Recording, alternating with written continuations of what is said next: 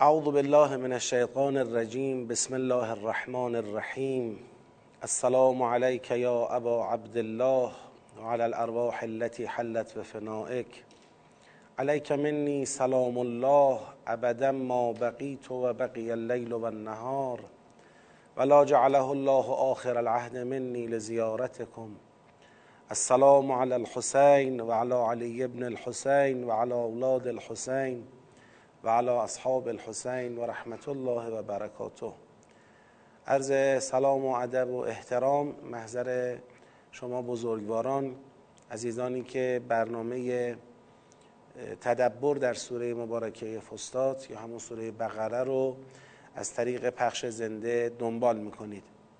اما بحث ما در سوره فستاد رسید به مرحله دوم و سوم. یعنی مرحله دو و سه رو با هم اجرا می‌کنیم.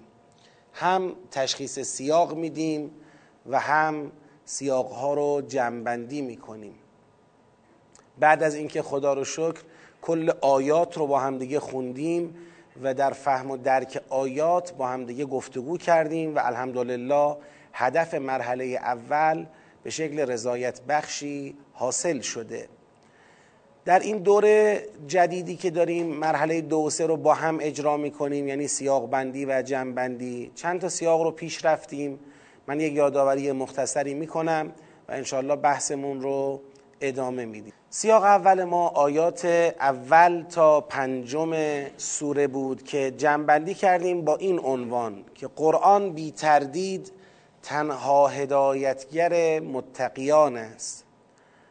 ایمان به غیب اقامه نماز و انفاق سه ویژگی اصلی متقیان است که با تکیه بر آنچه به سوی پیامبر اسلام و آنچه پیش از ایشان نازل شده سامان یافته است. خب این قسمت از بحث روشن شد که با محوریت قرآن و هدایتگر بودن قرآن نسبت به متقین جمع شده.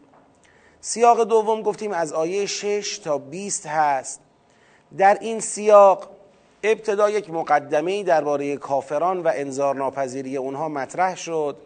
بعد مصداق مورد نظر از کافران معرفی شدند. کسانی که ادعا می‌کنند به خدا و قیامت ایمان دارند ولی ایمانی به اون ندارند. و بعد مثلی برای اونها مطرح شد.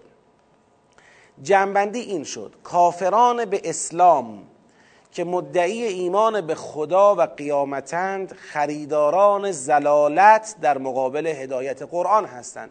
ببینید در این سیاق هم محور بحث باز هدایت قرآنه. گروه اولی که سوره بحث کرده کسانی هستند که هدایت قرآن را میپذیرند. سه تا ویژگی داشتن اقامه نماز ایمان به غیب اقامه نماز و انفاق. ولی این سه تا ویژگی را با ایمان به وحی به طور مطلق داشتن. فرقی بین قرآن و غیر قرآن قائل نبودن. اما سیاق دوم درباره کسانی حرف می‌زنه که ادعای هدایت یافتگی و ایمان و اصلاح و امثال اینها دارند ولی می‌خوان قرآن را بذارن کنار. می‌خوان بگن ما به خدا و قیامت ایمان داریم. نیازی نیست که به پیغمبر اکرم و به قرآن کریم ایمان بیاریم که خدا میفرماید اینا هدایت یافته نیستند اینا خریداران زلالت در مقابل هدایت قرآن هستند. ایشان مدعیانی خوداگر و بیماردل هستند مفسدانی مدعی اصلاحگری اند ایمان به پیامبر را صفیحانه می‌خوانند و به قصد استهزاء مؤمنان تظاهر به ایمان می‌کنند. سومین سیاق از آیه 21 تا 25 هست که ما این آیات رو هم با همدیگه جمعبندی کردیم. خدا در این آیات مردم رو مخاطب قرار میده و اونها را به خدا پرستی دعوت می‌کنه. با توجه به آیات و ان کنتم فی ریب مما نزلنا علی عبدنا در این سیاق می‌فهمیم که خدا پرستی که این سیاق ما را به اون دعوت می‌کنه ظهورش در ایمان به پیامبر و قرآنه. و در همین سیاق در قبال خداپرستی در مقابل خداپرستی مردم نهی از جعل انداد برای خدا میشن که باز فهمیدیم ظهورش در پیروی از کافران مدعی است. در این آیات شما تحدی رو هم می‌بینید. یعنی بعد از اینکه در دو سیاق اول خدا هدایت یافتگان به قرآن و در واقع کسانی که هدایت قرآنی را با زلالت معاوضه کردند معرفی فرمود تو این سیاق می‌خواد به مردم بگه آی مردم بیاید سراغ قرآن بیاید سراغ پیغمبر اکرم. اگر شک و تردیدی هم دارید قرآن تحدی کرده. برید از رقباء پیغمبر حجت و سند مطالبه کنید. اگر اونها هم سوره ای دارن حجتی دارن سندی دارن که بر حقانیت اونها دلالت می‌کنه خب رو کنن تا مقایسه بشه. و اگر ندارن مردم نکنه از ایمان به پیامبر و قرآن سر باز بزنید که مسیر حقیقی توحیده. و خدایی نکرده گرفتار انداد و رقباء جعلی پیغمبر بخواید بشید. انداد در این سیاق رقباء جعلی هستند که می‌خوان به یه نحوی مردم رو از توجه به پیغمبر باز بدارند و به خودشون دعوت بکنند. ائمه کفر منظور هستند. اما سیاق چهارم آیه 26 و 27 بود که خداوند در این دو آیه یک اشاره به بهانه‌جویی کافران کرد. وقتی قرآن تحدی می‌کنه برای اثبات حقانیت خودش خب نمی‌تونن با تحدی قرآن روبرو بشن و نمی‌تونن به تحدی قرآن کریم جوابی بدن. پس چه کار می‌کنن؟ هیچی خیلی راحت میان سعی می‌کنن با بهانه جویی. اگر قرآن کتاب حقیه پس این مسئله ها و این مدل مسئله زدن های قرآن چیه؟ می‌خوان به خیال خودشون یه دستاویزی پیدا کنن برای انکار حقانیت قرآن.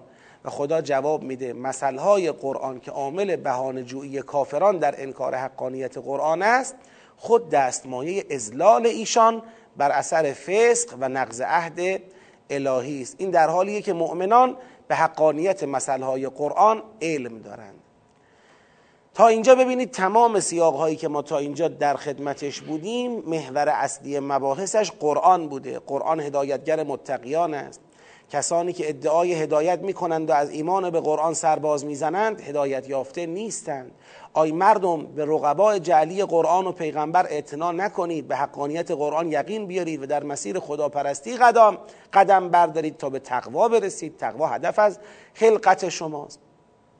بعد آی کسانی که می‌خواید بهانه جویی کنید بی خود بهانه جویی نکنید. همین هایی که شما می‌خواید اونها را دستاویز انکار قرآن قرار بدید اتفاقا خودش دستمایه ازلال بهانه جویان هست. کسانی که می‌خوان به بهانه ای از محضر قرآن و پیغمبر اکرم فرار بکنند اما سیاق پنجم آیه 28 تا 33 در این سیاق کفر زیر سوال میره. کیف تکفرون بالله و کنتم امواتن وقتی کفر زیر سوال میره با توجه به سیاقهای قبلی می‌دانیم کفر به قرآن است که زیر سوال میره. درسته میگه کیف تکفرون بالله اما مستاق کفر بالله در اینجا همون بیتوجهی به انظار پیغمبر و بیتوجهی به قرآن کریمه. مثل اونایی که می‌گفتن ما ایمان به خدا داریم ایمان به قیامت داریم ولی خدا گفت و ما هم به مؤمنین. اونی که میگه من خدا را قبول دارم ولی از ایمان به پیغمبر و ایمان به قرآن سرباز می‌زنه اون در حقیقت کافره. لذا خدا میگه کیف تکفرون بالله؟ چطور به خدا کفر میورزید در حالی که شما هیچی نبودید مردگانی بودید خدا زندتون کرد. مرگتون با خداست حیات دوبارتون با خداست بازگشتتون به سوی خداست. و بعد گفت خدا اون کسیه که زمین رو برای شما خلق کرد با هرچه در اون است اون وقت به آسمان توجه کرد. حالا در زمین هم خلیفه گذاشت. ببینید اینجا می‌خواد ایمان به خدا را با ایمان به خلیفه خدا بر هم تطبیق بده. آقا اگر کسی به خلیفه خدا به جانشین خدا روی زمین کفر ورزید این در حقیقت به خدا کفر ورزیده. ایمان به خدا از ایمان به خلیفه خدا جدایی ناپذیره. بنابراین در این سیاق که تا آیه 33 بوده کفر به خدا زیر سوال میره. ولی چطور زیر سوال میره؟ با یادآوری جریان خلقت جهان برای انسان و جعل آدم به عنوان خلیفه خدا در زمین. توجه به ماهیت خلقت جهان برای انسان و ماجرای خلافت مقتضی ایمان انسانها به خدا با پیروی از خلیفه خداست. پس چرا کفر میورزید؟ خب ما تا اینجا رو قبلا بحث کرده بودیم صرفا یک یادآوری بود و از این لحظه به بعد مباحث جدید این جلسه رو دنبال می‌کنیم. سیاق ششم از آیه سی و چهار شروع میشه تا سی و نه. بذارید اول یه نکته ای عرض بکنم. ممکنه بعضی از شما در شروع سیاق از آیه سی و چهار یه مقدار تردید داشته باشید. بگید که خب آقا آیه سی و چهار و از قلنا للملائکت اسجدوا لآدم فسجدوا الا ابلیس ابا و استکبر و کان من الکافرین. خب ببینید آقا ممکنه شما به ما اینطور بگید. این هم همچنان راجب ملائکه و آدم دیگه. خب آیات قبلی راجب کی بود؟ اونام که راجب ملائکه و آدم علیه السلام بود. خب چرا شما اینجا شروع سیاق قرار می‌دید؟ ببینید اولا ما در قواعد تشخیص سیاق میگیم هر آیه ای باید به آیه قبلی خودش متصل باشه یا به جمله قبلی خودش متصل باشه. شما اگر آیه 33 رو ببینید آیه 33 این بود. قال یا آدم و انبئهم به اسمائهم فلما انبعهم به اسمائهم قال علم اقل لكم انی اعلم غیب السماوات والارض و اعلم ما تبدون و ما کنتم تکتمون. در حقیقت آیه 33 پایان پاسخی بود که خدا به سؤال ملائکه داد. سؤال ملائکه چی بود؟ سؤال ملائکه این بود خدایا چطور می‌خوای آدم را به عنوان خلیفه و جانشین خودت قرار بدی روی زمین؟ در حالی که ما تصور می‌کنیم آدم اگر خلیفه تو بشود فساد می‌کند آدم اگر خلیفه تو بشود خونریزی می‌کند. چطور می‌خوای او را جانشین خودت قرار بدی؟ این سوال ملائکه بود. خدا جوابش به این سوال چی بود؟ علم آدم الاسماء کلها. بعدم خدا فرمود خب حالا ای آدم به ملائکه گفت ملائکه شما بگید از اسما خبر بدید. نتونستن خبر بدن؟ خدا به آدم فرمود تو خبر بده از اسما. آدم علیه السلام از اسما خبر داد. فلما انبعهم بله قال یا آدم و انبعهم به اسماهم فلما انبعهم به اسماهم قال علم اقل لكم انی اعلم غیب السماوات. یعنی جوابی که خدا به سؤال اعتراضگونه ملائکه داد در آیه 33 چه شد؟ این جواب تمام شد. حالا شما ببینید آیه 34 آیه 34 جریان سجده است. دیگه ربطی به اعتراض ملائکه یا جواب به اعتراض ملائکه اتصال مستقیم ارتباط مستقیمی نداره. یه شاهد دیگه هم دارم بر اینکه آیه 34 شروع سیاق جدیده. اونم تکرار و ازه و از قلنا للملائکت اسجدوا آدم البته نمی‌خوام بگم هر جا از تکرار شد یعنی سیاق شروع میشه. نه. اما در اینجا تکرار از نشون میده که این آیه ادامه آیه قبلیش نیست. اینجا آیات قبلی جریان خلافت آدم علیه السلام بوده. این آیات جریان سجده ملائکه بر آدمه. بذارید من راجب سجده و اینکه چرا اینجا از سجده می‌خواد بحث بشه یک یادآوری کنم. شما می‌دونید بسیاری از مترجمان و مفسران وقتی به بحث اعتراض ملائکه رسیدند که چرا ملائکه گفتن اتجعل فیها من یفسد فیها و یسبک الدما براشون سوال شده که ملائکه چرا اعتراض کردند چرا سوال اعتراضی کردند؟ چرا به خدا گفتن آیا می‌خوای کسی را خلیفه قرار بدی که فساد می‌کند خون میریزد؟ مگر چه تصوری یا شناختی از آدم داشتند؟ دو جور به این سوال مترجمان و مفسران پاسخ دادند یک عده‌ای گفتن آقا ملائکه نشستن با خودشون فکر کردن تحلیل کردن. گفتن آدم یه موجودیه که جسم داره. جسم او حیوانیه. به هر حال مثل حیوانات شهوت داره غضب داره یه جسم حیوانی داره. زمین هم بالاخره یه جای مادیه. طبیعیه که اگر یک موجودی که جسم حیوانی دارد بره در یک زمینی که اونجا وضعیت مادی دارد دار تزاهمه اونجا منافع با همدیگه در تزاهم قرار می‌گیره. این موجود اونجا طبیعیه که به فساد میفته و طبیعیه که برای منفعت جویی بیشتر خودش دست به خونریزی و قتل و بالاخره فساد می‌زنه. اینا گفتن در حقیقت ملائکه یک تحلیل عقلی کردن و با این تحلیل عقلی به این جنبندی و به این نتیجه رسیدن که آدم علل قاعده بر زمین فساد می‌کنه. خب اگر بپرسیم آقا رو چه حسابی این حرف رو می‌زنید؟ بنده بخوام به, به این سوال از طرف اون عزیزان جواب بدم. جوابشون این خواهد بود که خب اگه این نیست پس چیه؟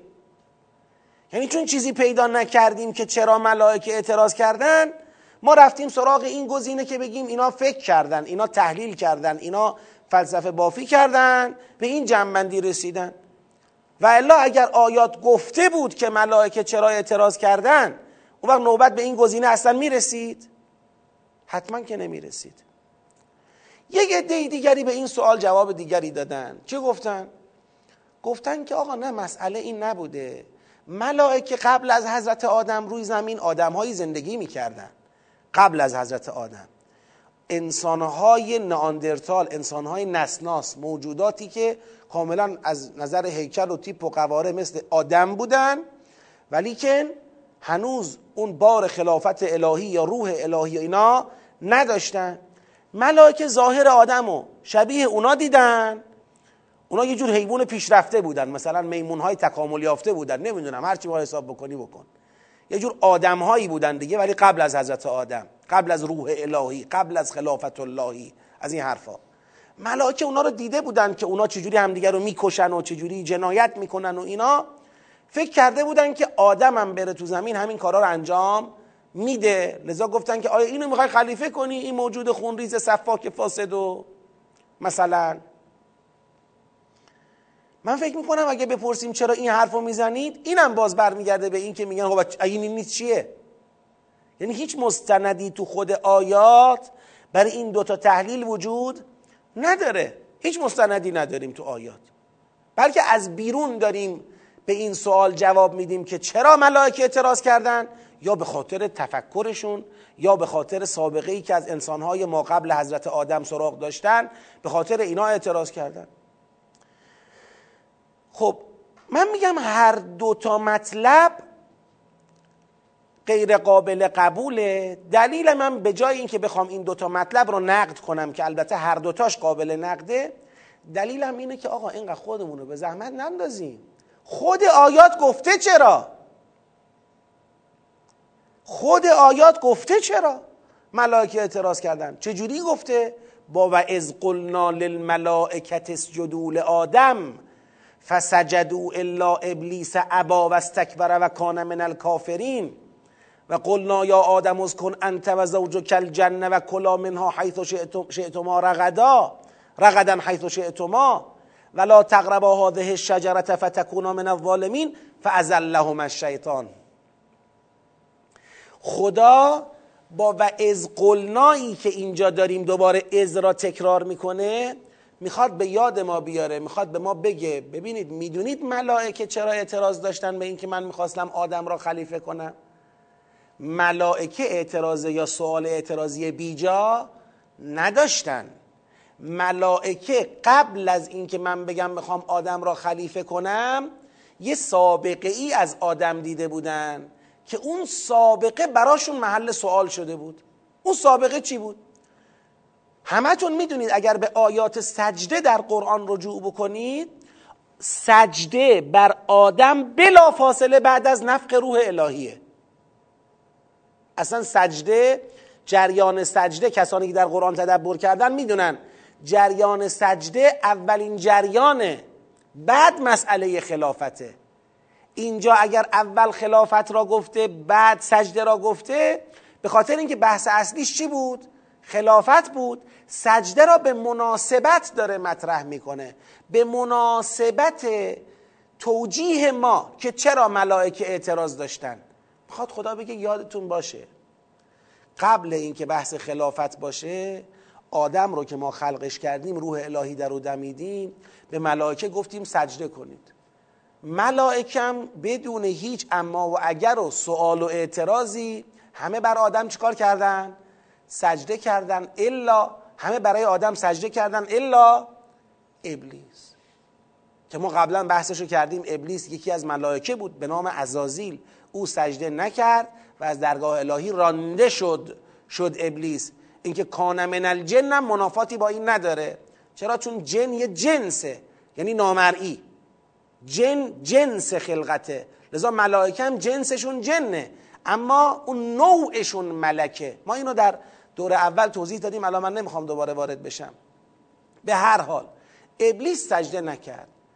بعد همون ابلیسی که سجده نکرده بود موفق شد آدم را بفریبد. موفق شد آدم را بفریبد و آدم و همسرش را از جنت چکار کند؟ بیرون کند. یعنی بستر اخراج آدم و همسر او را از جنت فراهم بکنه. همون ابلیسی که سجده نکرده بود. اینجا یه سوالی تو وجود ملائکه پیش اومد که حرفی ازش نزدن. و اون که خدایا؟ و ما کنتم تکتمون داریم راجع به ملائکه و ما کنتم تکتمون. یه چیزی تو دلشون پدید آمد. اون که خدایا به ما گفتی بر آدم سجده کنیم. ما خیال کردیم آدم بالاخره یه موجودی بالاتر از ماها. ما تو را اطاعت کردیم سجده کردیم. بعد اون آدم عزیز دردانه تو اون آدم سوگلی تو نور چشمی تو اون آدم اومد درست فریب همون ابلیسی را خورد که حاضر به سجده بر او نشده بود. خب هیچی نگفتن. تا وقتی که خدا بهشون خبر داد من می‌خوام این آدم رو چکار کنم؟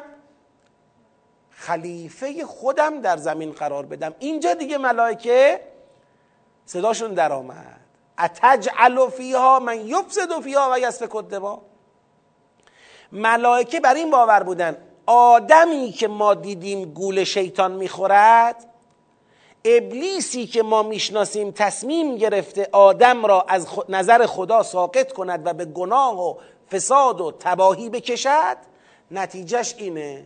تو داری کسی را خلیفه می‌کنی که تحت فرمان ابلیس دنیا را به فساد خواهد کشید و در زمین خونریزی خواهد کرد. چرا؟ چون ما سابقه شو داریم دیگه.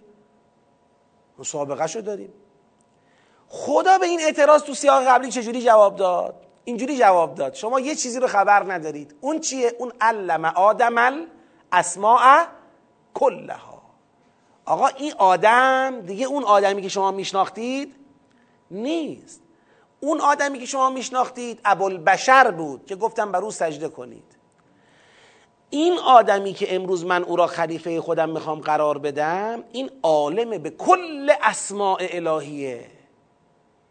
این تا عرش قد کشیده از فرش تا عرش قد کشیده. لذا خدا برای اینکه جواب ملائکه را بده به آدم گفت نشون بده که چقدر عالمه به اسماعی علم آدم الاسماء کلها ثم عرضهم على الملائکه فقال انبئونی به اسماء هؤلاء ان کنتم صادقین؟ قالوا سبحانك لا علم لنا الا ما علمتنا. قال یا آدم انبئهم به اسمائهم آدم تو خبر بده. فلما انبأهم به اسمائهم قال الم اقل لكم انی اعلم غیب السماوات والارض و اعلم ما تبدون و ما کنتم تکتمون. اینجا ما میگیم اه ملائکه چی را مخفی کرده بودن؟ میگه و از قلنا للملائکت اسجدوا لآدم. جریان سجده را پیش می‌کشه. این یه نکته. اینجا بیفته برامون. پس این سیاق آمده ارتباط این سیاق با سیاق قبلی. یکی از ارتباطاش با سیاق قبلی اینه. می‌خواد علت اعتراض ملائکه را اینجا باز کنه که چرا اعتراض کردند. خب. نکته دومی که می‌خوام بگم اینه. بعضی ها که خوب نتونستن در بحث سجده و خلافت تدبرشون به نظر حقیر کامل نشده اونا خیال می‌کنن سجده بر خلیفت الله بوده. در حالی که سجده بر خلیفت الله نبوده. جریان خلیفت الله مسئله خلافت بود مسئله جعل آدم به عنوان خلیفه بود که ما تاکید کردیم خلیفه فقط در هر زمان یک نفره. انی جاعل فی الارض خلیفتن این که تو قرآن داریم خلفا الارض و اینا اون یعنی چی؟ یعنی گذشتگان یعنی از گذشتگان جانشینی گذشتگان. اما جانشینی خدا تو هر زمانی یک نفر. جانشین خداست. نه ده نفر نه صد نفر نه هزار نفر نه همه بشر. جانشینی یک نفره. کاملا هم مستدل حرف منا ببینید خود این آیات نشون داد که کسی اگر می‌خواد جانشین باشه باید عالمه به بگید. اسما باشه. اونم کلها. و علم آدم الاسماء کلها. باید علمش از ملائکت الله هم چی باشه؟ بیشتر باشه. طوری عالم به اسما باشه که ملائکت الله هم نتونن باش رقابت کنن. خب کجا همه افراد بشر عالم به اسما اند. کجا همه افراد بشر علم وسیعتر از ملائکت الله دارن؟ خب مسلمه که پس خلافت اللهی مقام ویژه است. مال همه افراد بشر نیست. خیلی ها خیال کردن که این جریان سجده هم همینطوره. یعنی مال خلیفت الله سجده بر خلیفت الله و اینجوری هم تبیین کردن ماجرا را. در حالی که سجده بر آدم ابوالبشره نه سجده بر خلیفت الله. سجده به خاطر علم به اسماع بگید نبوده. اگر قرآن رو برید بخونید سجده به خاطر نفخت فیه من روحی بوده. روح الهی که در آدم دمیده شد خدا فرمان سجده را صادر کرد. تمام افراد بشر روح الهی در اونها دمیده میشه. پس نوع بشر مسجود است برای نوع ملک. یعنی چی؟ این قصه سجده پس چی بود اگر برای خلیفت الله نبود؟ خدا ملائکه را خلق کرده بود. برید نگاه کنید در خطبه اول نهج البلاغه. ملائکه را خلق کرده بود. ملائکه هنوز فلسفه خلقت خود را بگید. در جریان نبودن برای چی خلق شدن اصلا. فلسفه وجودی اونا چیه؟ این همه ملک خدا خلق کرده دارن او را تسبیح می‌گویند. این همه ملک خلق کرده دارن او را عبادت می‌کنن. دارن بر او سجده می‌کنن. خب برای چی بودن؟ اینا برای چی خلق شدن؟ یه وقت دیدن که خدا یه آدمی خلق کرد روح الهی در او دمید به ملائکه گفت خب حالا وقتش رسید. اصلا شما را من خلق کردم برای این سجده کنید. برای این سجده کنید. یعنی چی؟ برای چی سجده کنیم خدایا؟ یعنی شماها فلسفه وجودیتون خدمتگذاری به این نوع از مخلوق منه. من مخلوقی دارم به نام آدم. این مخلوق گل سرسبد آفرینشه. وقتی او را خلق کردم به خودم گفتم احسن الخالقین. پس این مخلوق احسن المخلوقین منه. این گل سرسبد خلقت منه. من می‌خوام نوع ملک در خدمت نوع آدم باشد. خب امروز می‌دونید باران که میبارد در واقع عوامل و وسائط معنوی بارش باران یکیش کیا هستن؟ بگید. ملاکت الله. انسانی که دنیا میاد برای حفاظت از او کیا به کار گرفته میشن؟ ان علیکم لحافظین کرامن کاتبین ملائکه. کیا برای نگارش اعمال خوبد او به کار گرفته میشن؟ ملائکه.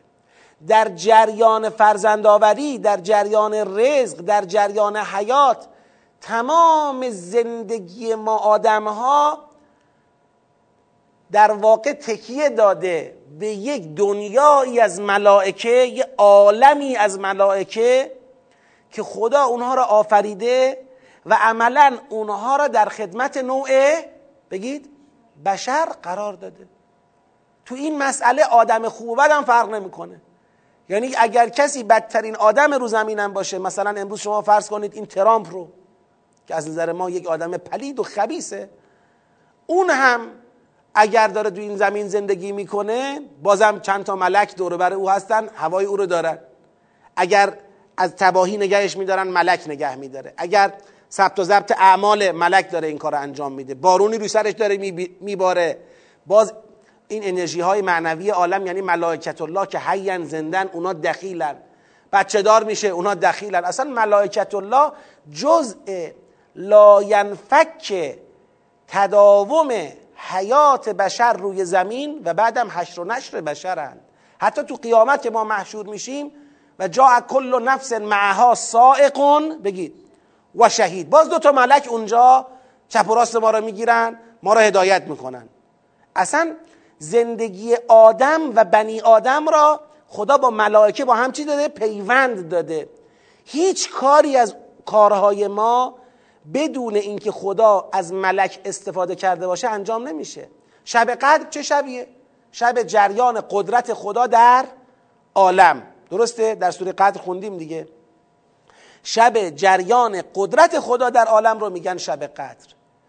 خدا وقتی می‌خواد قدرت خود رو در عالم به جریان در بیاره به هر کسی عمر بده پول بده رزق بده بچه بده زیارت نسبت کنه قسمت کنه یا تحصیل علم قسمت کنه هر تصمیمی که برای هر کی و هر چی خدا در این عالم می‌خواد بگیره خب این تصمیم میشه چند تا دستور. چند تا دستور. من کل امر. چند تا فرمان خدا صادر می‌کنه. این فرمان ها را چجوری بر زمین نازل می‌کنه و در زمین به جریان در میاره؟ تنزل الملائکتو و روحو فیها به اذن ربهم من کل امر. دستورا رو خدا میده. چه کسانی حامل دستورات الهی میشن؟ ملائکت الله.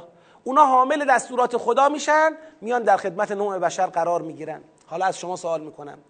اگر جنس ملک با تمام افرادش نپذیرد که باید خادم کی باشد؟ خادم جنس بشر باشد. اگر ملک نپذیرد که باید خادم بشر باشد یعنی در واقع از فلسفه وجودی خودش چیکار کرده؟ بگید. جدا افتاده. پس اصلا از قلنا للملائکت جدول آدم این نبود که بله یه سری ملائکه داشتیم. زندگی خودشونو داشتن می‌کردن و قرار زندگی خودشونو بکنن.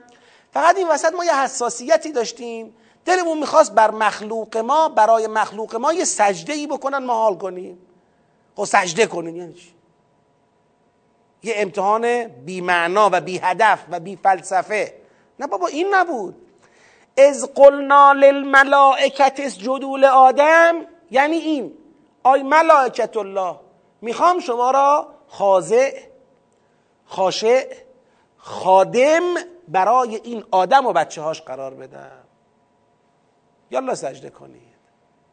سجده کنید یعنی تمکین کنید اراده من خدا را که می‌خوام نوع ملک را به خدمت نوع بشر در بیارم. حتی ملائکه بزرگ خدا باز خادم بنده های بزرگ خدا هستند. حضرت جبرائیل علیه السلام با تمام عظمتش خادم پیغمبر اکرمه. خادم پیغمبر اکرمه. یک ملک عظیم فرمانده در میان ملائکه. کلی ملائکه تابع حضرت جبرائیلن اما حضرت جبرائیل کارش اینه که در خدمت پیغمبران الهی وحی میاره می‌بره. یعنی در ارتباط پیغمبران با خدا داره در تلاشه و کار می‌کنه. یعنی ببینید ملائکت الله در خ... پس مسئله سجده مسئله بر سجده بر فقط خلیفه نبوده. سجده بر آدمه.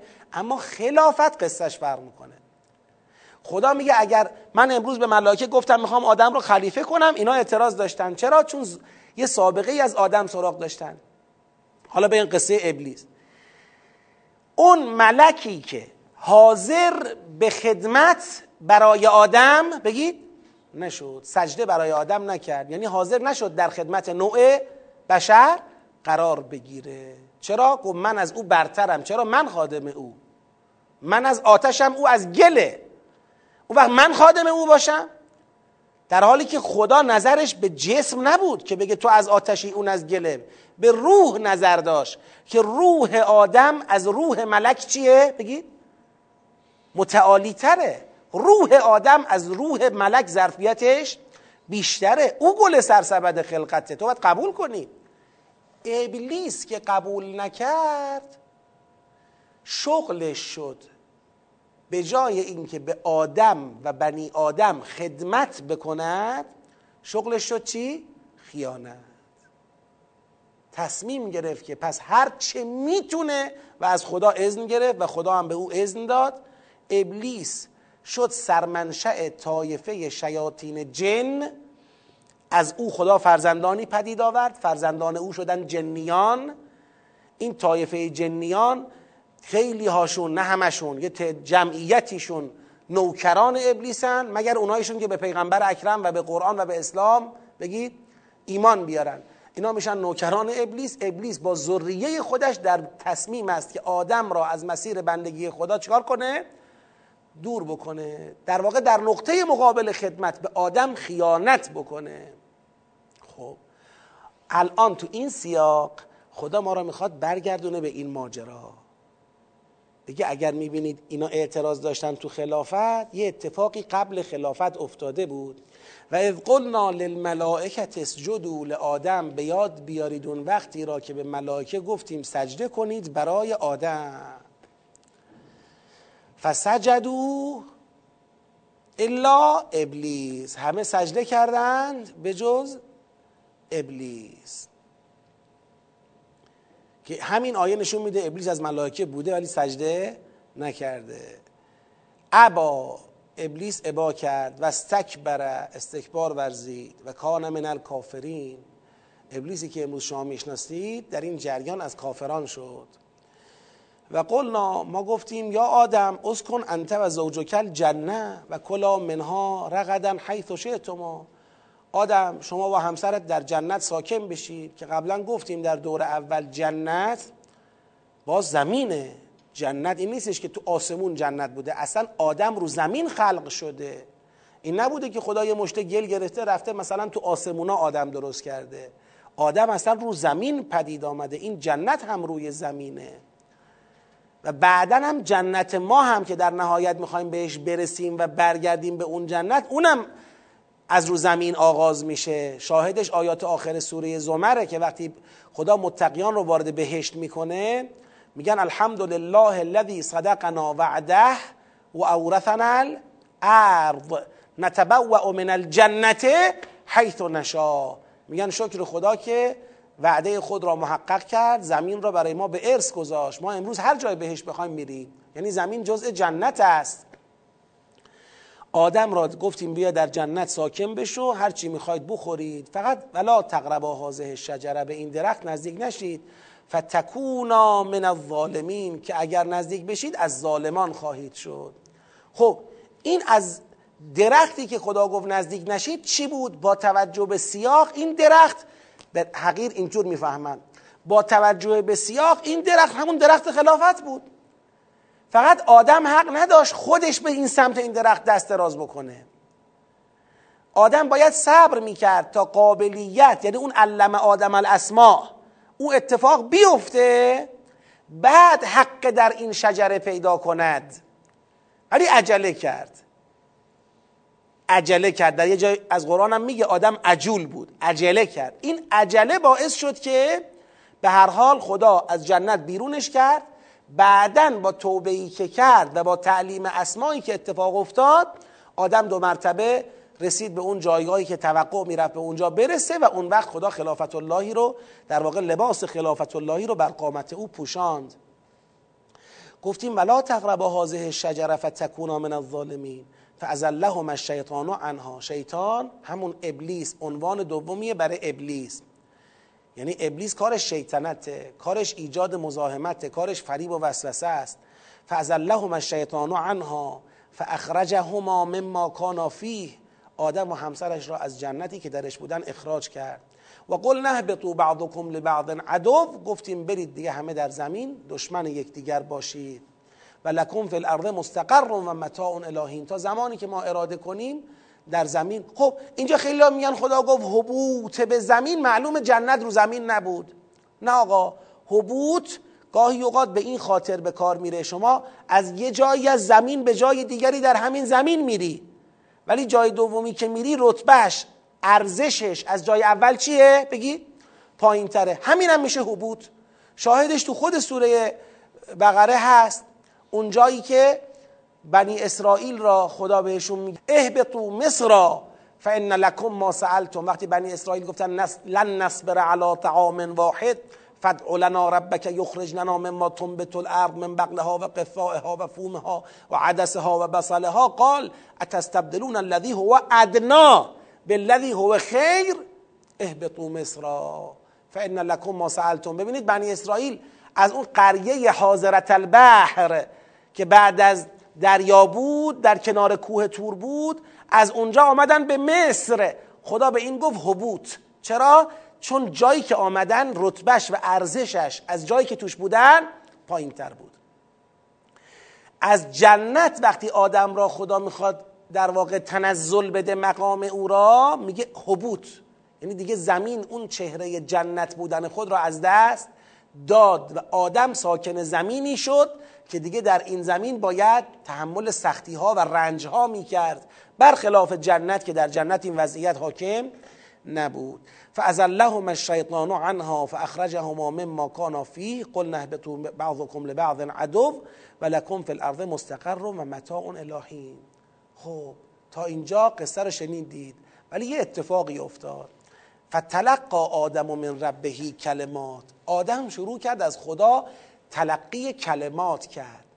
این تلقا آدم من ربهی کلمات منطبق است با علم آدم الاسماء کلها. آدم شروع کرد به تلقی کلمات خدا شروع کرد به تعلیم اسما. این نشون میده که تعلیم اسما به واسطه چی انجام شده؟ به واسطه کلمات انجام شده.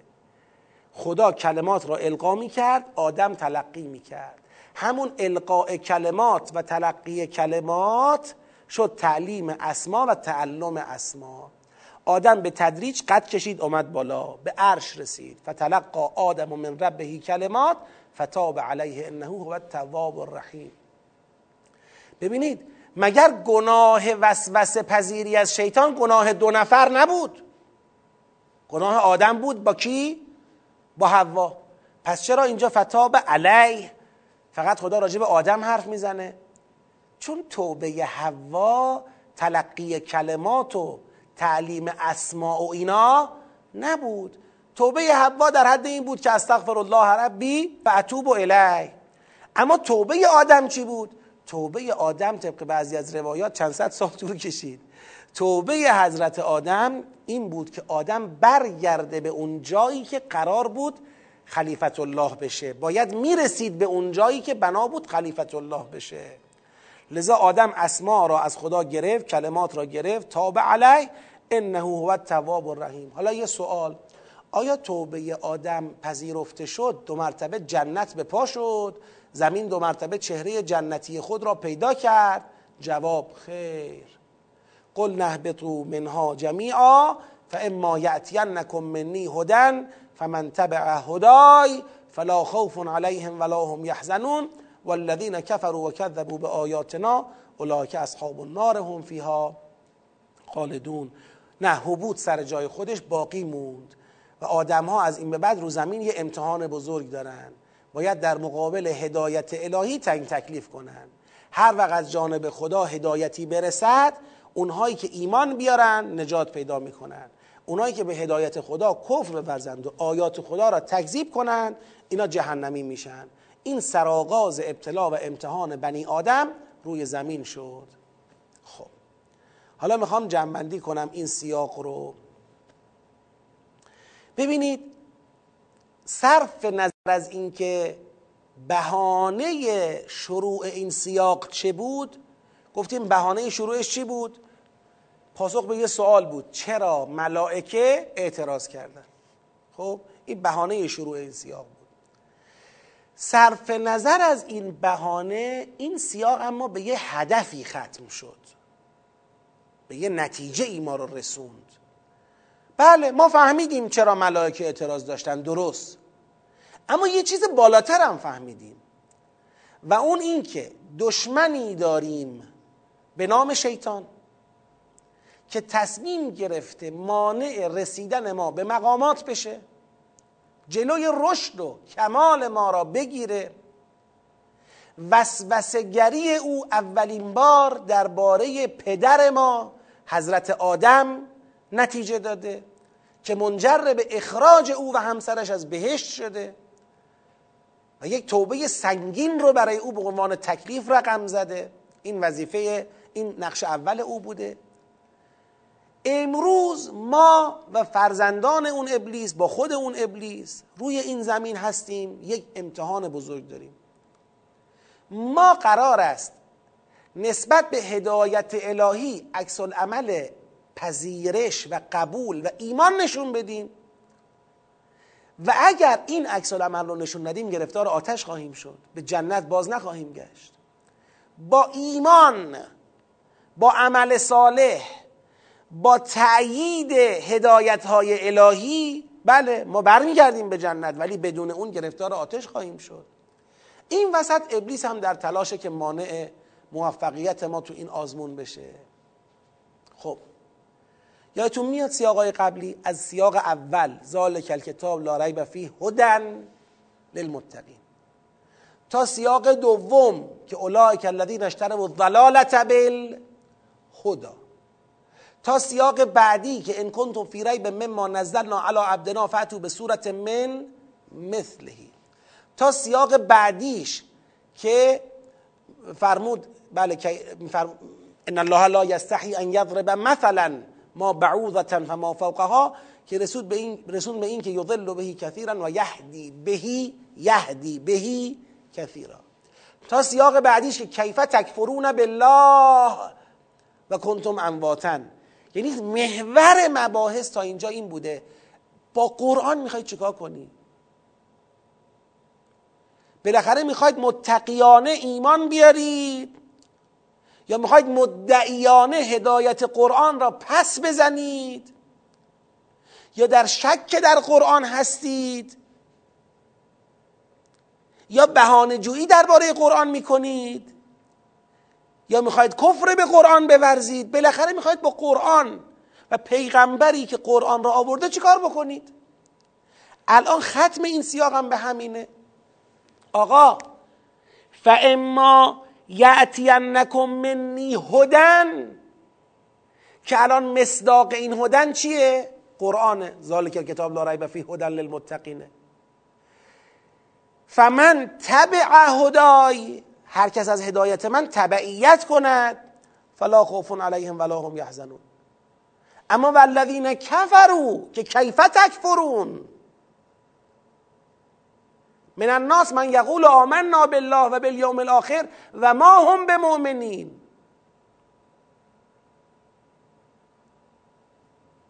خب چرا کفر به قرآن؟ چرا تبعیت و ایمان نه؟ این بحث ماست. والذین کفروا و کذبوا به آیاتنا اولئک اصحاب النار هم فیها خالدون. در حقیقت این سیاق با مقدمه جریان سجده و ابا کردن ابلیس و نقش آفرینی ابلیس در اخراج آدم از جنت و توبه آدم بحث میرسونه به این نقطه که همه شما امروز یک امتحانی دارید. امتحان در قبال هدایت الهی. که آیا قابل و پذیرای هدایت الهی هستید یا می‌خواید نسبت به هدایت الهی چکار کنید؟ کفر بورزید. لذا جنبندی این سیاق با توجه به این فراز پایانیش انجام میشه. دعوت انسانها به ایمان به هدایت الهی. اما نکن منی هدن فمن تبع هدای. و پرهیز دادن ایشان از کفر. والذین کفروا و کذبوا به آیاتنا. منتها این دعوت و این پرهیز دادن با یادآوری جریان سجده و وسوسه انجام شده. پس جریان سجده و وسوسه از یک سو پاسخ به سوالی است که ما داشتیم. اون سوال این بود چرا ملائکه اعتراض کردند؟ از یک سو این بود. اما هدفی که براش طراحی شد هدف والاتری بود. صرفا پاسخ به یه سوال دیگه نیست. اون جریان را خدا مقدمه ای قرار داد که به ما بگه امروز امتحان بزرگ شما در قبال قرآنه. به ملائکه فرمان سجده دادیم و جز ابلیس همه سجده کردند آنگاه ابلیس آدم و حوا را وسوسه کرد و باعث اخراج آنان از بهشت شد. اینک همه ما در دار آزمایش هستیم. پدر مادرمون از بهشت ابلیس اخراج کرده. امروز هممون در دار آزمایشیم. و تا در قبال هدایت الهی بله همه ما در دار آزمایش هستیم تا در قبال هدایت الهی موضع خود را مشخص کنیم. کفر یا ایمان؟ پس این سیاق هم به این ترتیب جنبندیش روشن شد. بله؟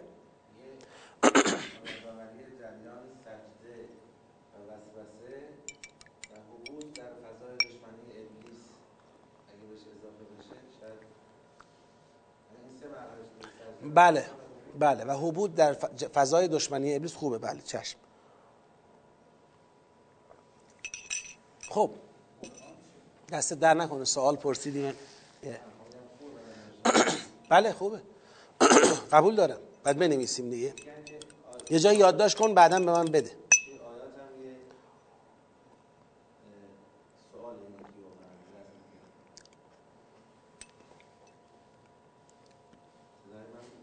نه. نه.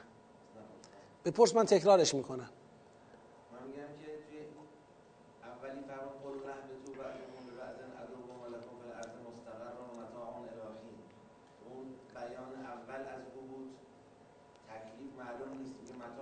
آره به تو سر هم بزنید تا ببینیم چی میشه بعد از توبه حضرت آدم بحث امایت نکن منی بودن مطرح میشه آیا با توجه به این چینش می‌شود گفت که این توبه حضرت آدم بوده که باب این احیان هدایت رو صد درصد صد درصد. بله مطلب بسیار متینه. عرض می‌کنم که همم انشالله استفاده کنم این گوینده بله حسین آقاست. بله؟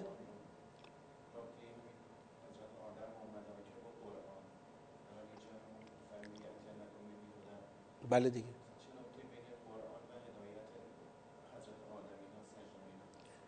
قرآن در تداوم هدایت های وحیانی قبلی بشره دیگه.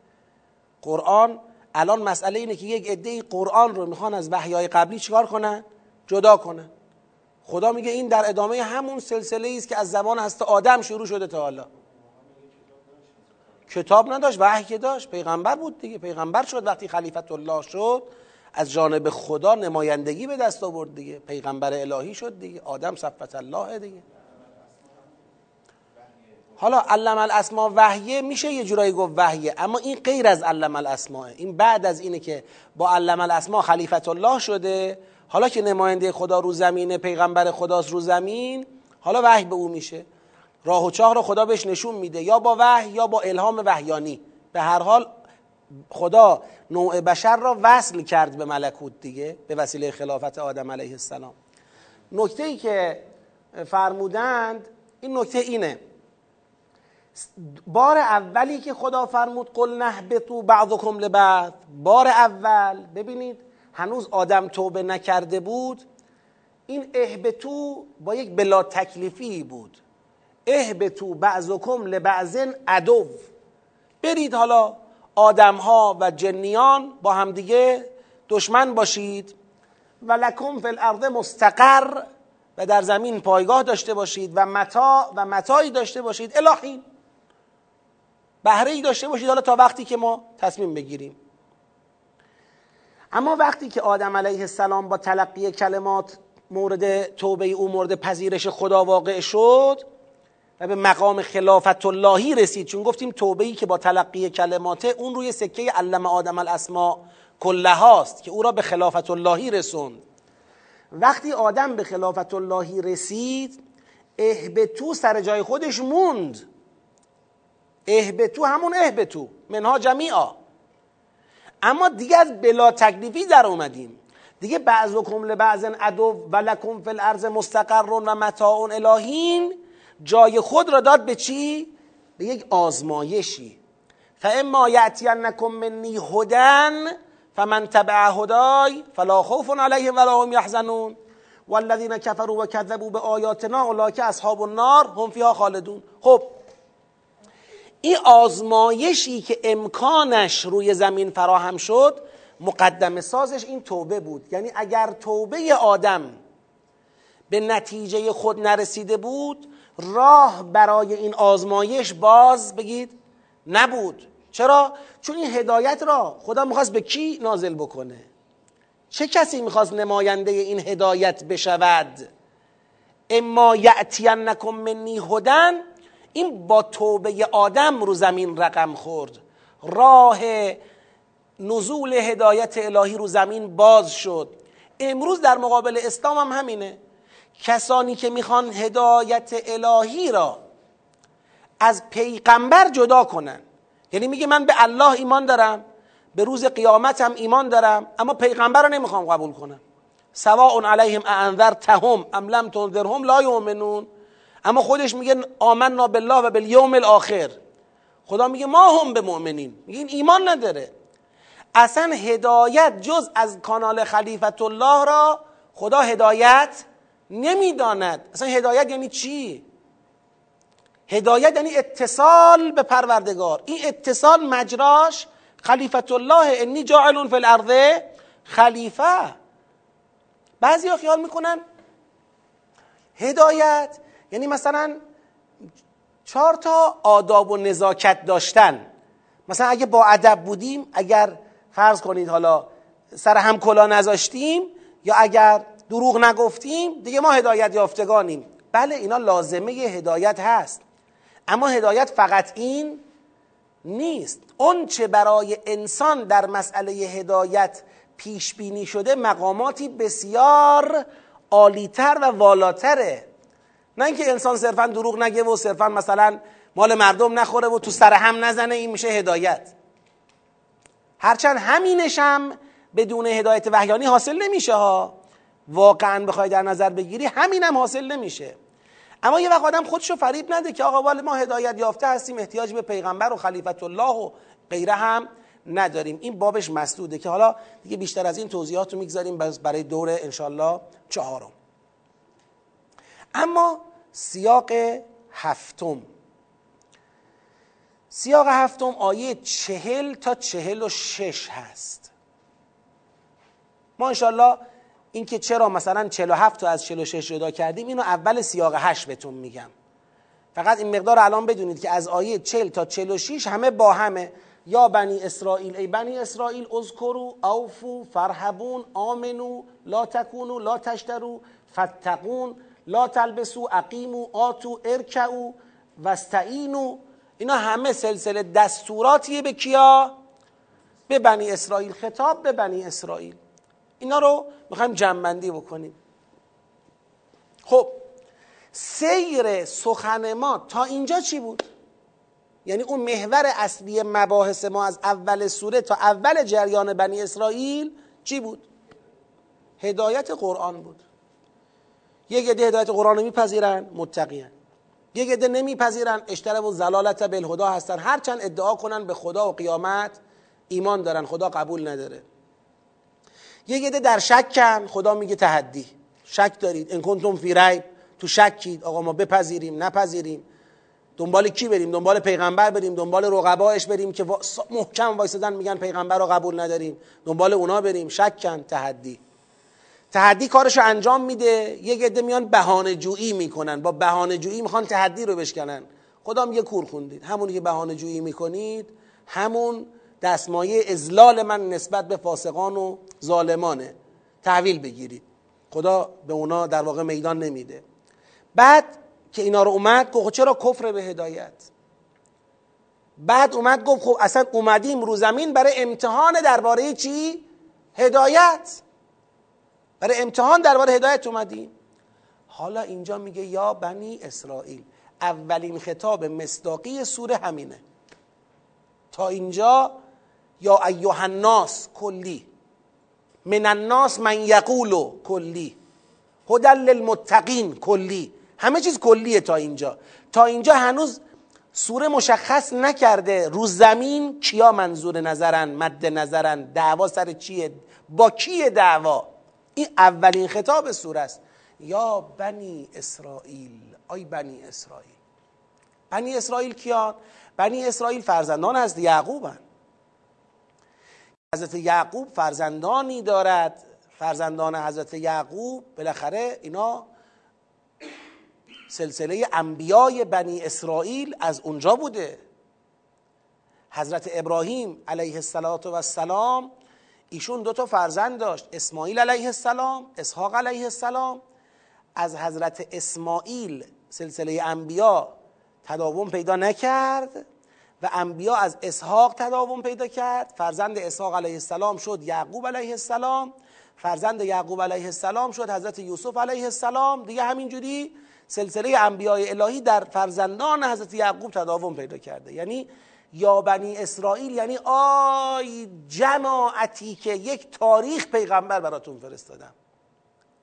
یک تاریخ هدایت الهی بر شما نازل شده. یک تاریخ تجربه از وحی و نبوت و رسالت با شماست. امروز من با شما کار دارم. چرا اینا رو مخاطب قرار میده؟ چون اینا دارن در مقابل قرآن مقاومت نشون میدن. در مقابل پیغمبر اکرم مقاومت نشون میدن. بهانهشون چیه؟ بهانه اینه که این رسالت این نبوت که میراث ما بوده به خیال خودشون میراث ما بوده سهم ما بوده حق ما بوده هرچی چرا حالا منتقل شد به یک شاخه دیگری؟ حالا با اینکه اون شاخه هم از کیه؟ از حضرت ابراهیم علیه السلامه فرزند حضرت اسماعیله که بعد از سالهای متمادی پیغمبر شده. بازم به ابراهیم علیه السلام وصله. ولکن نه چرا از طریق اسحاق وصل نیست؟ چرا از طریق یعقوب وصل نیست؟ چرا در سلسله ما نیست؟ یکی از بهانه هاشون اینها البته ما تو آیات خواهیم خوند که مسائل اصلی چیزای دیگه است. اینا مشکلاتشون مشکلات واقعیشون چیزای دیگه است. بهانهشون اینه. خدا میگه آی بنی اسرائیل اذکروا نعمتی التي انعمت علیکم. به یاد بیارید نعمتی را که من بر شما ارزانی داشتم. در طول تاریخ زندگیتون از زمان اسرائیل حضرت یعقوب علیه السلام تا حالا از اون موقعی که منت بر یعقوب علیه السلام گذاشتیم و شما را از کنعان آوردیم در مصر به تمدن و به حکومت و به آقایی رسوندیم تا بعدش که دیگه جریانات بعدی اتفاق افتاد و حضرت موسی آمد و چه شد و چه شد؟ کلا اذکروا نعمتی التي انعمت علیکم. و اوفو به عهدی اوف به عهدکم. به عهدم وفا کنید به, عهد به عهدم وفا کنم. شما به عهد من وفا کنید تا به عهدتان وفا کنم. عهد الهی چیه؟ ما در دور اول گفتیم عهد الهی اینه. هر وقت پیغمبری آمد با حجت الهی با دلایل روشن و آشکار و معید و مصدق پیغمبران قبلی خودش بود او را بپذیرید. به او ایمان بیارید. در سوره آل امران اگه اشتباه نکنم آیش یا احزاب که میگه از اخذنا بله میثاقهم یا میثاق الذین اوتول کتاب نمی‌دونم یه همچین تعبیری داره که باید یاری کنید پیغمبر وقت را. اینم در دور اول خوندیم متاسفانه من باز به خاطرم نموند آیش. به عهدم وفا کنید به عهد شما وفا کنم. عهد من چیه؟ عهد من اینه که به پیغمبر اسلام به قرآن کریم شما باید ایمان بیارید. عهدی که من وفا می‌کنم اینه که شما را از عذاب الهی نجاتتون بدم. شما را به بهشت و به عزت و به سعادت برسونم. و ایای فرهبون فقط از من رهبت داشته باشید فقط از من حساب ببرید. این معلوم میشه که عمده بنی اسرائیل دارن از یک جریان ها اعمال فشارهایی میترسن. یعنی بنی اسرائیل می‌خوان ایمان بیارنم. یه کافر گنده هایی ائمه کفری تو خودشون هست که فضا را طوری رقم زدن جرأت ایمان آوردن در بنی اسرائیل نیست. همونایی که ختم الله علی قلوبهم و علی سمعهم و علی ابصارهم غشاوه همونا. همونایی که الله یستهزئ بهم و یمدهم فی طغیانهم همونا. و ایای فرهبون و آمنو بما انزلت مصدقا لما معکم. آقا طبق عهدی که داشتیم قرار بود هر پیغمبری آمد کتاب آسمانی آورد که مصدق کتابهای قبلی بود. شما چیکار کنید به او؟ ایمان بیارید. قبلا گفتم الانم جهت یادآوری میگم. این مصدقا لما معکم رو درست بفهمیم. مصدقا لما معکم معنیش این نیستش که هرچی در تورات و انجیل اومده قرآن اومده میگه آره تورات راست کن آره انجیل راست. اصلا این نیست. مصدقا لما معکم یعنی برای شما حجت تمامه که این همانه که تورات گفته بود. این همانه که انجیل گفته بود. خوب دقت کنید ها. مثلا تورات یا انجیل گفتن آقا یه پیغمبری خواهد آمد با این ویژگی ها یه کتابی خواهد داشت با این خصوصیات. یه نشانه هایی دادن. شما به تورات چی داری؟ ایمان. به انجیل ایمان داری. به تورات ایمان داری. تو تورات و انجیل هم نشانه های پیغمبر آخر الزمان و کتاب او آمده. منتظری. امروز یه پیغمبری پیدا شده یه قرآنی داره می‌خونه که می‌بینی همه آنچه را که تورات گفته داره در خودش نشون میده. این تصدیق توراته. یعنی امروز اون چه که تورات گفته بود راست در اومد. محقق شد. اتفاق افتاد. این میشه مصدقا لما معکم. لذا مصدقا لما معکم خودش نشانه حقانیته و الا اینکه همون حرفا رو زده باشه خب یه نفر میاد میگه آقا این اون حرفا رو به بیان دیگری اومده گفته. حالا از کجا من بفهمم این پیغمبره؟ حقانیتش؟ نه. این نیستش که هرچی تورات گفته اینم تکرار داره می‌کنه. یا میگه آره تورات اینو گفته راست گفته. انجیل اینو گفته راست. بحث این نیست. قرآن و پیغمبر طوری بود که تورات و انجیل اینها را در وعده ای که داده بود برای آخر و زمان تصدیق کرد. محقق شد صدق تورات و انجیل ثابت شد. یعنی دیگه این کاملا به اهل کتاب یقین میده نسبت به حقانیت قرآن. ما تو همین آیات بعدی هم که خواهیم خون خواهید دید اونجا آیاتی رو که تصریح می‌کنه یعرفونه کما یعرفون ابناءهم. فلما جاءهم ما عرفو کفرو به. چیزی که میشناختنش رو بهش کف ورزیدن چطور میشناختنش؟ دیدن همه نشانه ها تطبیق می‌کنه. همه علامت ها درسته. همه اون چه تورات و انجیل گفته امروز دارن می‌بینن. بنی اسرائیل عهدتون با من اینه. قرار بوده اگر یه کتابی اومد مصدق شد یه کتابی اومد نشانه ها درست از آب در اومد بهش ایمان بیارید دیگه. و آمنو به ما انزلت مصدقا لما معکم. توقع اینه شما اولین مؤمنان باشید. چرا امروز اولین کافران شدید؟ ولا تکونو اول کافر به. ولا تشترو به آیاتی ثمنا قلیلا اولئک الذین اشتروا الضلالة بالهدى ولا تشترو به آیاتی ثمنا قلیلا و ایای فتقون. از من تقوا پیشه کنید. چرا از غیر من تقوا پیشه می‌کنید؟ چرا میترسید آبروتون بره؟ چرا میترسید کتک بخورید؟ چرا میترسید تبعید بشید؟ از من خدا حساب ببرید. آی بنی اسرائیل و لا تلبس الحق بالباطل و تکتم الحق. حق و باطل رو هم قاطی نکنید تا حق پنهان بشه. با خلط حق و باطل حق رو پنهان نکنید در حالی که خودتونم می‌دونید. و اقیم الصلا و آت و زکا ورکعوا مع این به اصول رفتاری دین که اقامه نماز و ایتاء زکات پایبند بشید و رکوع کنید با رکوع کنندگان. ما در خطبه قدیریه توضیح دادیم رکوع چیه. رکوع یعنی خضوع در مقابل خلیفت الله یعنی گردن کشی نکردن سر بر نیاوردن. قد علم نکردن امروز جلو پیغمبر قد علم نکنید. شما که حق می‌دونید چیه؟ ورکه او این بعد اومدید ادعا می‌کنید که کار شما دعوت مردم به بر خودتون هم می‌دونید. چیزی که به سوی اون می‌خوانید بر نیست. اتعمرون الناس بالبر؟ شما میگید داریم مردم رو به بر می‌خوانیم. این چطور بریه که و تنسون انفسکم؟ خودتان را فراموش کردید با بی ایمانی به کتاب. مگر کسی که بی ایمان به قرآن باشد چیزی از بر در خودش مانده که بخواد داعیه به بر برای بقیه باشه؟ که اینو من توضیح دادم در دور اول مفصل دیگه باز نمی کنم افلا تعقلون؟ آی سخت ایمان به قرآن. بله ما بعد عمری سابقه دار بودن در کتاب الله و نبوت و رسالت امروز بیایم ایمان به مثلا این آدمی بیاریم که از بین ما نبوده و ایمان به کتاب او بیاریم سخته. و استعینوا به صبر و الصلاه از صبر و صلات یاری بگیرید و انها لکبیرتون الا علی الخاشعین. خاشعین هم کسانی هم که الذین یظنون انهم ملاقو ربهم. ببینید در این آیات اگر دقت بکنید اذکروا نعمتی التی بیان مقدماتیه. نعمت به یاد بیارید. باش. نعمت به یاد بیاریم که چی بشه؟ که وفای به عهد بکنید. اما هنوز نگفته این عهد چی هست. در وفای به عهد فقط از خدا رهبت داشته باشید. خب یادآوری نعمت وفای به عهد ترس از خدا ما را به کجا برساند؟ به ایمان به ما انزلت و مصدقا لما معکم. به ایمان به قرآن برساند. که اول کافر به قرآن نباشیم. اشتراع آیات قرآن را با ثمن قلیل انجام ندیم و فقط از خدا حساب ببریم. بنی اسرائیل دارم میگم. خب؟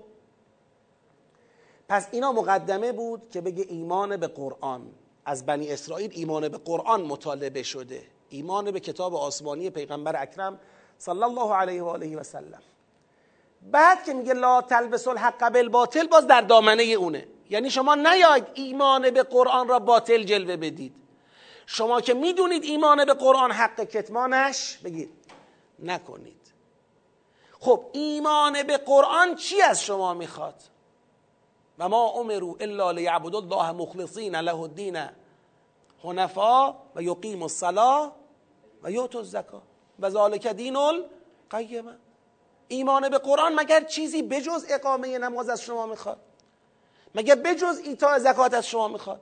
شما که میگید مؤمن به الله و یوم الاخر هستیم. خب الحمدلله. آقا اقامه نماز و ایتاء زکات میشه بحثای بعدی که قرآن داره میگه دیگه.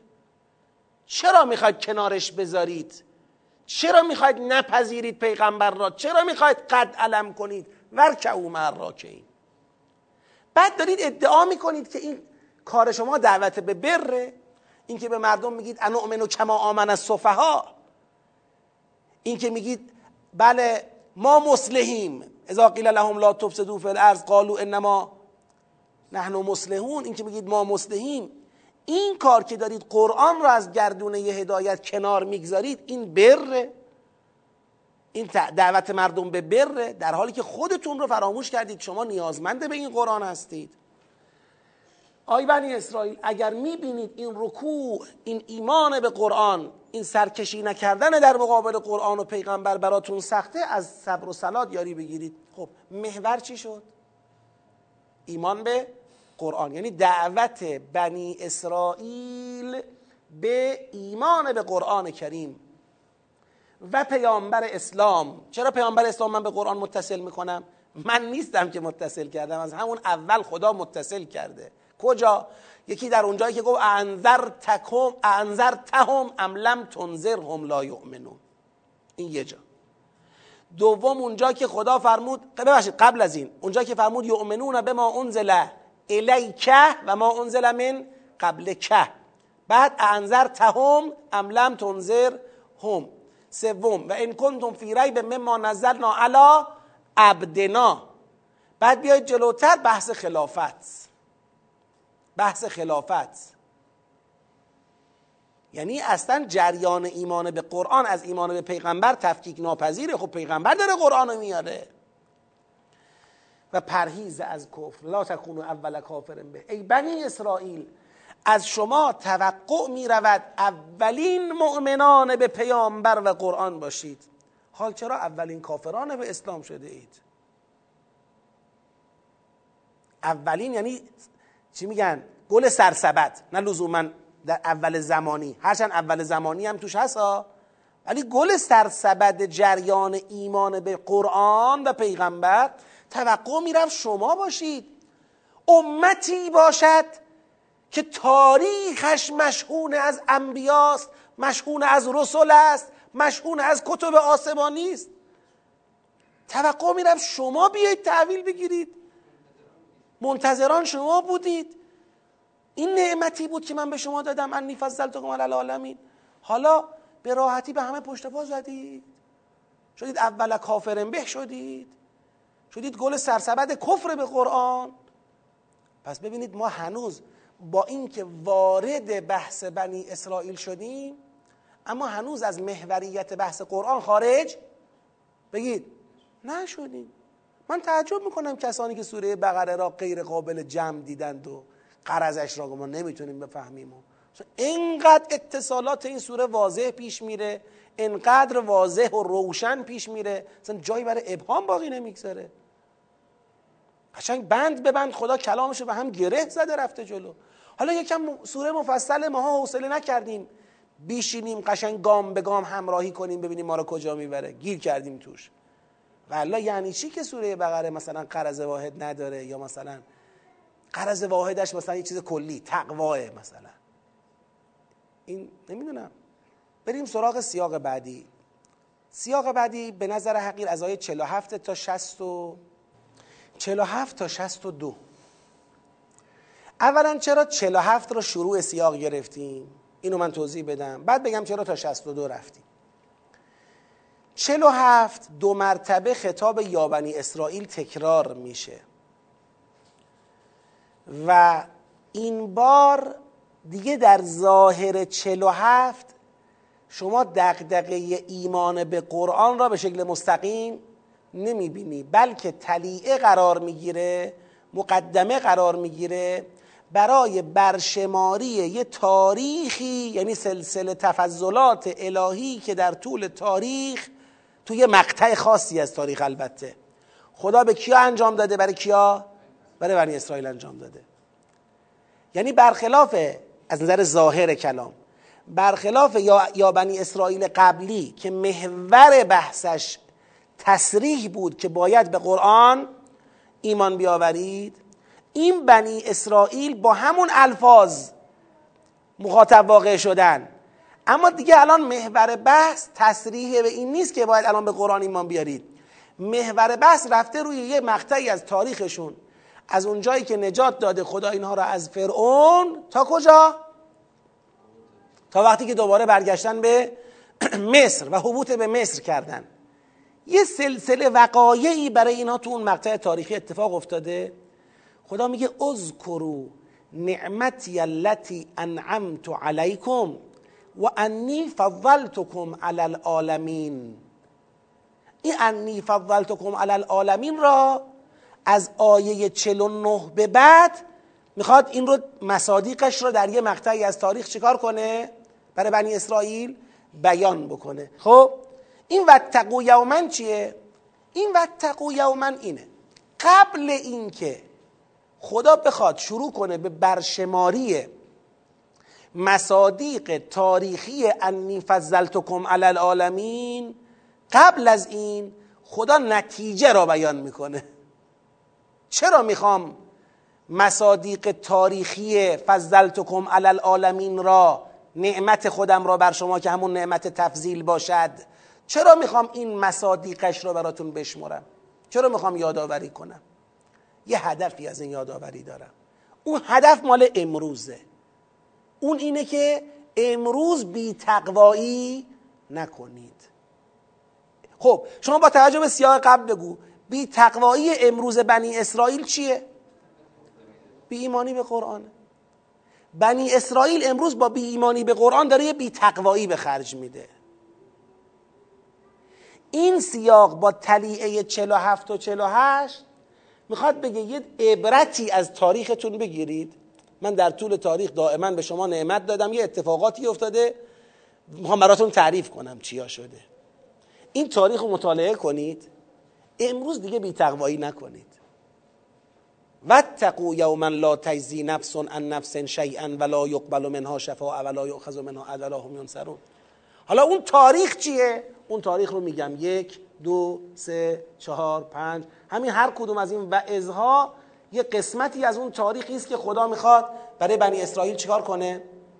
خدا بنی اسرائیل رو در واقع می‌خواد چیکار بکنه؟ می‌خواد نسبت به این تاریخ توجیه بکنه. خب اگر به آیه آخر اینجا نگاه کنید و به صبر و صلات الا علی الخاشعین الذین یظنون اون یا بنی اسرائیل به این آیه یا آیه قبلش حتی اتصال مستقیمی ندارد. سراغاز خطاب جدیدی به بنی اسرائیل یه جورایی می‌خواد با روی کرده برشماری انی فضلتکم علی العالمین با روی کرده برشماری اذکرو نعمتی التي انعمت علیکم. می‌خواد با برشماری این نعمت ها بنی اسرائیل رو درباره امروز خودشون متقاعد کنه به رعایت تقوا. پس هدف این سیاق با هدف سیاق قبل در یک فضا ارزیابی میشه. اما مدل بیان این سیاق با مدل بیان سیاق قبل فرق داره. سیاق قبل سلسله دستورات مستقیمی است که محورش ایمان به قرآنه. این سیاق سلسله نعماتی است که در طول تاریخ توی مقطع خاصی برای بنی اسرائیل خدا داشته و عکس هایی که در طول تاریخ اینا داشتن و خدا می‌خواد از اون یه درسی برای امروزشون بگیره. امروز بی تقوایی نکنید. لذا آیه 47 را شروع سیاق می‌دونم. حالا تا کجا میره؟ ببینید. یا بنی اسرائیل اذکروا نعمتی و تقو یوما لا تجزی. از نجیناکم من آل فرعون. از واعدنا موسی اربعین لیله از قلتم یا موسی لن نؤمن. از قل ندخلوا هذه القريه. از استسقى موسی لقومه. از قلتم یا موسی لن نصبر على طعام واحد. بعد می‌رسه به این که پایانشه. ان الذين آمنوا والذين هادوا والنصارى والصابئين من آمن بالله واليوم الاخر و عمل صالحا فلهم اجرهم. تا اینجا میاد. حالا آیه بعد از این دو مرتبه حالا ما اینجا نیاوردیم. آیه بعد از این دو مرتبه چی هست؟ از اخذنا میثاقکم. شروع بحث چیه؟ شروع بحث میثاق ها و اخذ میثاق هاست که اون دیگه غیر از یادآوری نعمته. یعنی یه سلسله یادآوری است به بنی اسرائیل در مسئله اخذ میثاق ها آیه 47 تا 62 به عنوان سیاق هشتم. در نظر شریفتون باشه انشالله جنبندیش رو موکول می‌کنیم به جلسه آینده به شرط حیات و سلامتی دین و انشالله دنیامون. خدایا به آبروی محمد و آل محمد از این جلسه ما ثوابی را اجری را به عنوان هدیه در طبق اخلاص به پیشگاه مقدس سید الشهدا علیه السلام و اصحاب و یاران با وفای اون حضرت تقدیم بفرما. خدایا به واسطه این تقرب به بزاعت مزجات ما را مشمول دعای سید الشهدا علیه السلام قرار بده. خدایا ما را حسینی زنده بدار ما را حسینی بمیران ما را با حسین و اصحاب او محشور بفرما.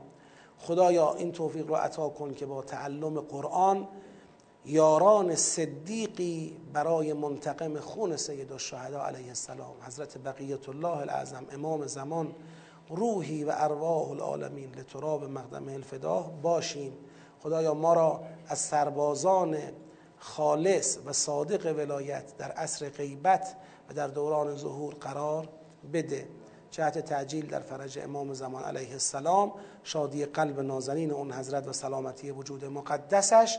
اجماعا صلوات.